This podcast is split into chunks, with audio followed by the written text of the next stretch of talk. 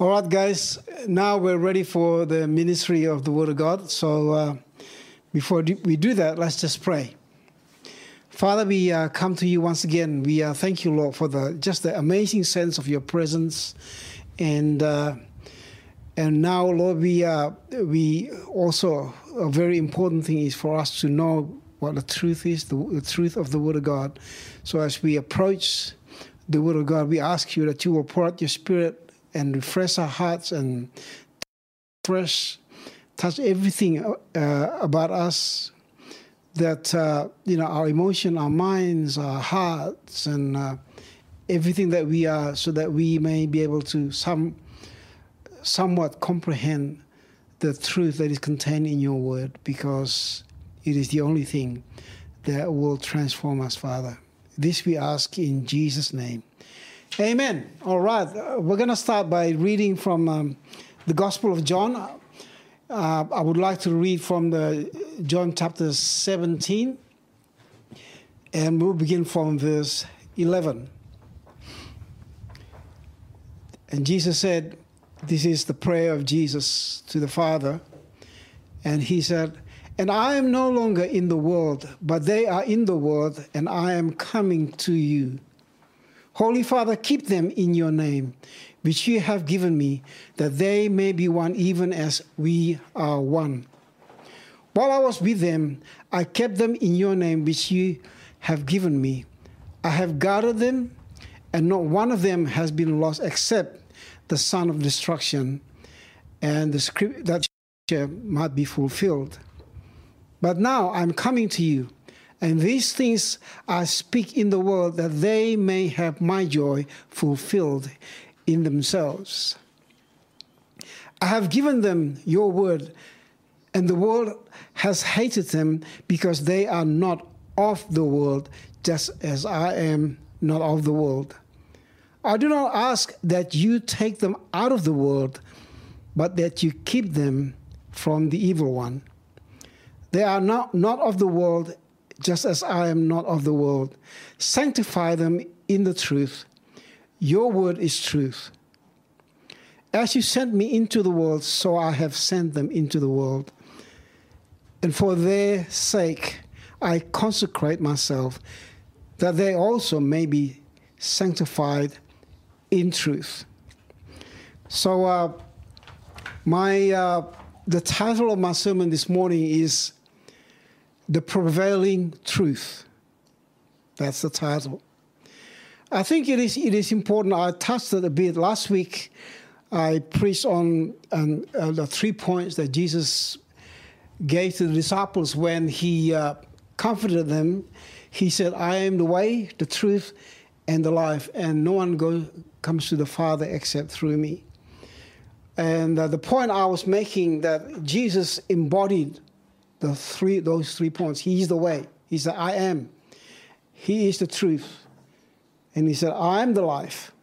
And I pointed out how in, uh, in some of the teaching of Jesus, he presented himself, or even as John presented, in him was life in the, in the beginning, where John said, In him was life, and the life shines in the darkness, and the darkness did not comprehend him. I think this is important. We, we're going to focus on this point, the truth. And it is important because in our current situation where all kinds of philosophy, all kinds of things, and we are, are caught in the middle of this difficult situation. And, uh, and believers, not just people in the world, but believers get confused about the truth and, and they get caught up into all kinds of silly things like this this uh, COVID nineteen. You know, some people, some Christians, even ministers would would get caught up in this whole thing of uh, uh, what's conspiracy theory and all those things. And I even noticed in, in, in, some of the social media, some people, some ministers would preach on the Antichrist and just talk about even Bill Gates as the Antichrist. I, I don't, I don't know what, what the heck they were talking about. But here's my point, all right? Yes, the Bible talks about the Antichrist, but as a disciple of Jesus, I'm going to focus on the Christ, not the Antichrist. but I'm going to focus on the Christ that lives in me. As a matter of fact, John said when uh, in the first epistle of John, he said, the Antichrist is coming and it is here now. So it's been like that from the, the time the New Testament was written. So let's just get our focus on what God has given us, okay? And uh, so, as I said before, Jesus, as described by John as the, the embodiment of what the truth is. Many people try to define truth. It is my truth, it is your truth. No, no, there's no such thing as that. There's only one truth Jesus Christ is the truth. Now, just to give you the context, the Gospel of John is the writer of the Gospel of John, John, the beloved disciple, the guy who probably the closest man ever walked, the closest to Jesus ever walked on the face of the earth during Jesus' ministry on the earth. He wrote his gospel not at the beginning of his ministry, but at the end of his life. So, uh, one, theo- one theologian, I think it was uh, uh, Gordon Fee, he said, John wrote his gospel after experiencing everything with Jesus. And the end of his life, as he was meditating, looking back to what Jesus did, it was like the penny drop. Oh, wow. So this is who Jesus really is. That's why when you read, you compare the Gospel of John to the Gospel, the other Gospels, like Matthew and Luke began with uh, with uh, uh, uh what's descendants? What do you call it? Uh, the uh, genealogy. genealogy of Jesus. Whereas John, he began with uh, what we call the prologue, and describing who Jesus really is. And if I can sum up, the Gospel of John, John pretty much describes the essence of who Jesus really is. And he began with the, with the prologue. In the beginning was the Word, and the Word was with God, and the Word was God. He was in the beginning with God. And the conclusion of that prologue, which is in verse 18, John chapter 1, verse 18, the conclusion of that, I believe, is probably the heart of the Gospel of John, of the whole Gospel of John, because in that John John made a statement in chapter 1, verse 18. No one has seen God at any time, but the only begotten Son, who is in the bosom of the Father, he has declared him. As if to say, that's it, guys. It was like, this is how I'm going to present Jesus. And after that, and John started to, from, from then on to all the way to verse 12, uh, chapter 12, John presented the ministry of Jesus. And then from chapter 13 all the way to chapter 17, then John presented the last moments between Jesus and the disciples. I love this 13 to 17 because, you know, before people actually say goodbye, you know, whatever they say, or before they die, whatever they say during that time is the most important thing. So I think it will do, will do us all a good thing to actually focus on what Jesus said in the last moments with the disciples. And this is the thing Here, uh, the, uh, that we want to focus on what it means to, to believe in the truth. And if I can also say, one of the probably, probably the, the main themes in the Gospel of John is this the truth. That word is the word that occurs in, in, in Matthew only once, in Mark only three times, the occurrence in, in, in Luke only three, but in the Gospel of John is 27 times.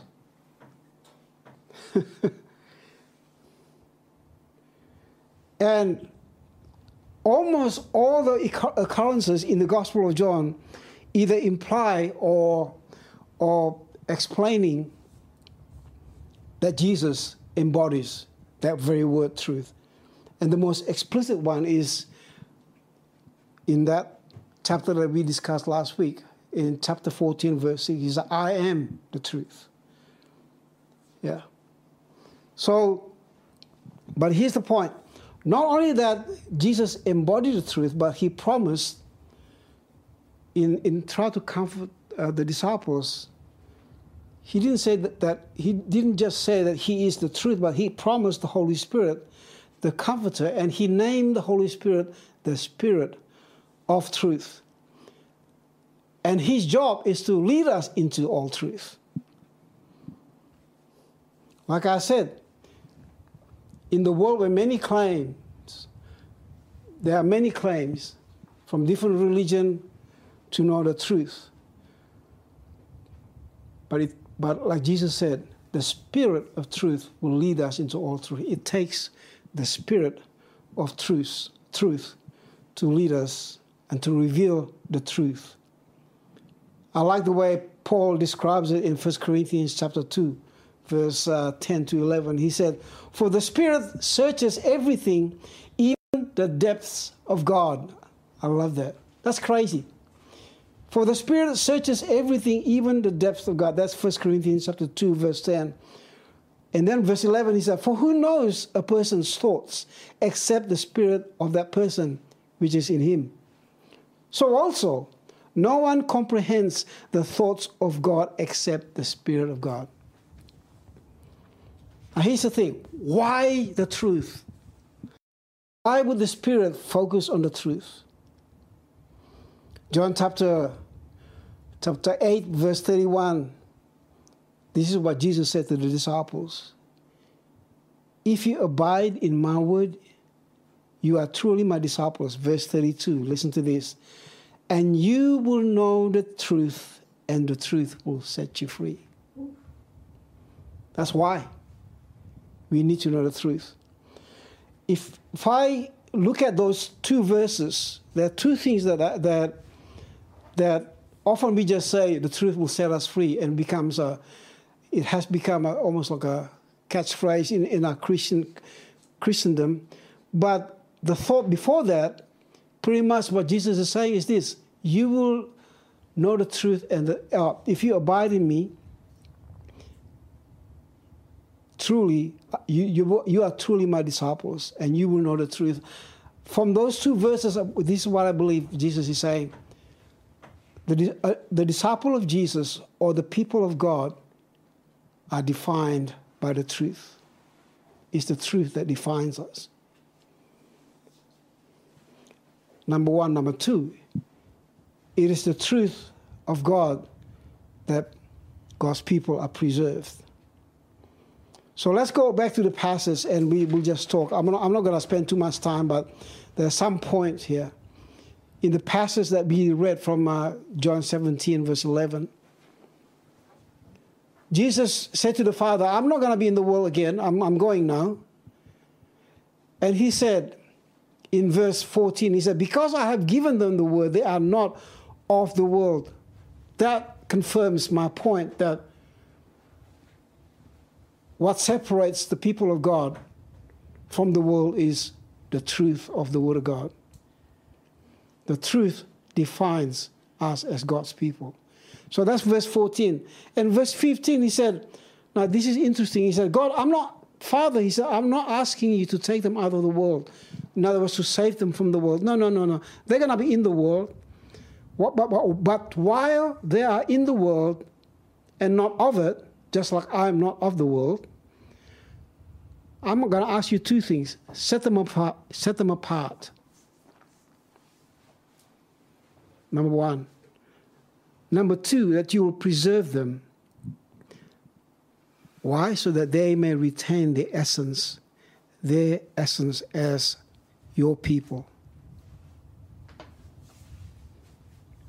How, and this is the point, how, how is God going to do that? And this is the, the, the request of Jesus.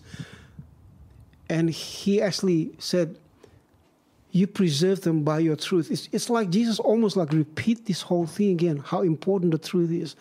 Your people will be preserved. They will retain their essence as your people by the truth. And then he, he clarifies his understanding what the truth is. He said, Your word is truth. The title of my sermon is this The Word of God the truth is the truth that prevails. That's what it does. That's it. My question is is it prevailing in our lives? So when you look at that is the truth of the Word of God, and that is me, there has to be a connection between the prevailing truth and who I am. And because of that, here's the thing. For me to, to make the connection between the truth and myself, the truth and myself, I have to submit to the truth. You know, our world is driven by many other things but the truth of the Word of God. And it, it will cost us something to live by the truth. And we have to make a choice. Number one, okay, let's be practical here. Okay? The truth and me. For there has to be for that for there to be a connection and engagement, guess what? Now, the first thing I have to do is to read the truth. the Word of God. Okay, number one. Because I, if I don't read it, there's no engagement. That is the first protocol. I want to encourage all of us every day. You don't have to read the whole whatever. Like some people can, some people can't. I mean, I've made it a habit after 40 years, 42 years being saved. I've made it a habit every day. I read the Word of God, and I read a lot. But any one of us can read one chapter, just read. Here's what the Bible says. The Word of God is like a seed in our hearts. If we, if we, every time we read it, you plant it in our hearts. And like Paul describes, I plant, Apollos, both of them are, pre- are preachers. I plant, Apollos waters, but God gives the increase. So there are two responsibilities here from two, two different parties the planting and the watering and the increase. Many of God's people looking for the increase of the Word of God or increase of the truth in, the, in, in their hearts, but they never plant the seed in their hearts. So they say, God, I need to be, I need to be, uh, changed by the truth. But they never actually planted the truth of the Word of God in them. And God said, Have you planted any seed in your heart of the truth? And, and the Holy Spirit, have you? Because here's the thing, like Jesus said, I send you the Spirit, and the Spirit is going to lead you into that truth. So you ask the Holy Spirit, turn around to the Holy Spirit, Holy Spirit, guide me here. The Holy Spirit said, Have you given yourself to the truth? Have you surrendered to the truth? Have you engaged with the truth of the Word of God? I got nothing to work with. Mm. You're supposed to plant it and water it, and I will give the increase. In this difficult time, more than any other time, we need to plant the truth of the Word of God in our hearts.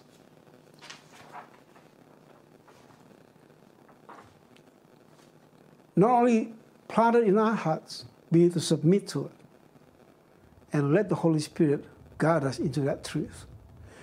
I want to read this scripture, a powerful scripture. This is from Daniel chapter 11. Like I preached a few weeks ago, how Daniel was in captivity. Okay? He was taken captive not because of his sin, but because of the sin of the nation. But the point I was making is this the people of God can be in captivity, but the truth of God cannot be captive. This is how powerful it is. And in that captivity, Daniel became second, probably the most trusted man in Babylonian Empire, trusted by the emperor. And in that moment, he, he actually engaged with God many times, and God gave him revelation. And in one of the revelations, Daniel was prophesying about the coming tumultuous time in that region. The Alexander the Great would come after the Babylonian Empire, Persian, and then other emperor would, would come, and just it's going to be chaotic. But he wrote this, okay? He said, The people who know their God in the midst of this tumultuous time, the people who know their God shall stand firm and take action. He said, where there's going to be chaos, war in, in, in those situations, he said, but the people who know their God will stand firm and take action. In times like this, my question is how much do we know God? How much do we know the truth? Because it is the truth that will pre- preserve us, the truth that will set us free. No other truth, not whatever you think the truth is, is the truth of the Word of God, like I said. So let's make it our commitment. Just in a simple way, every day, just plant the seed of the truth of the Word of God in our hearts. So it's not your truth, it's not my truth, their truth, it's the truth, Jesus Himself. We submit to the truth of your word, Lord Jesus. There's only one truth, no other truth than one truth Jesus Christ, the Word made flesh. And I pray for our people, anyone who's listening to, to this recording or to this presentation, Lord Jesus. I pray that the Holy Spirit will touch them and lead them to the truth of the Word of God. I pray, Father, Lord, I break any sense of deception, Lord Jesus, that is, that is brought into this world by the devil himself. I break the deception. I pray that the truth of the Word of God will prevail in the hearts and the minds of every listener. If you don't know Jesus today, the Bible says He is the embodiment of truth. Now you can give your, your just say, Jesus, I want you. I'll give my life to you. And if you know Jesus, you need to grow in Jesus. The only way to grow in Jesus is being led by the Holy Spirit that will lead you into the Word of God. God bless you. As a matter of fact, let me just pray this prayer. Just in case some of you listening haven't given your heart to the Lord, but you can do it now. Let me get a pray. You can pray after me. Just copy my prayer. But pray from your heart. Father, in the name of Jesus, I come to you because I need you. I want to know the truth. I believe when you say the truth will set me free, I will be free indeed. There are so many issues I have in my life, Lord. But now, I'll receive your truth. First, I'll receive you as the embodiment of truth. And I give myself to you. I submit myself to you. I love you, Jesus. You are the Savior of the world, and you are my Savior. Forgive me for my sins, Lord. And I believe that you wash my sins away as I confess this. I love you, Jesus. Thank you, Father. Bless you, and we'll see you next week.